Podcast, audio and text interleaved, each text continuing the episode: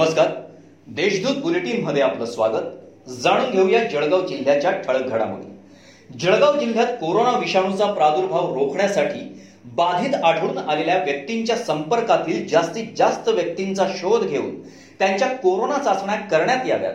यासाठी शासकीय कोरोना तपासणी प्रयोगशाळेची क्षमता वाढवावी असे निर्देश नाशिक विभागाचे विभागीय महसूल आयुक्त राधाकृष्ण गमे यांनी दिले जिल्ह्यातील कोरोनाचा आढावा घेण्यासाठी येथे जिल्हाधिकारी कार्यालयात श्री गमे यांच्या अध्यक्षतेखाली बैठक पार पडली.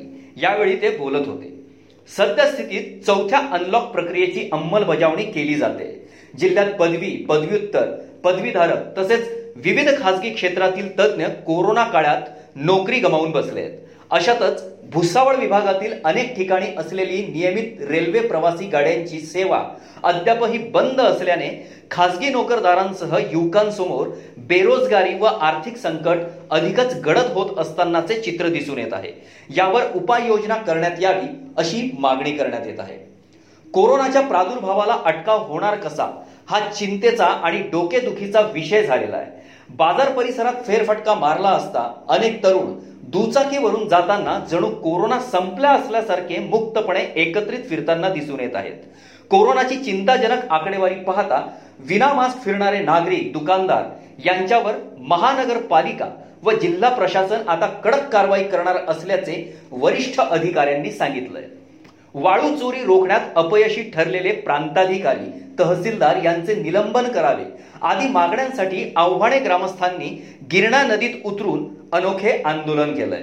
तालुक्यातून वाहणाऱ्या गिरणा नदी पात्रातून वाळू माफिया मोठ्या प्रमाणावर अवैध वाळू उपसा करतायत.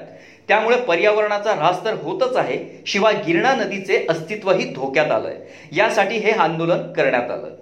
जिल्ह्यात बुधवारी कोरोना पॉझिटिव्ह आठशे एकोणनव्वद रुग्ण आढळले. जिल्ह्यातील कोरोना पॉझिटिव्ह रुग्णांची संख्या आता पस्तीस हजार तीनशे बेचाळीस झाली आहे.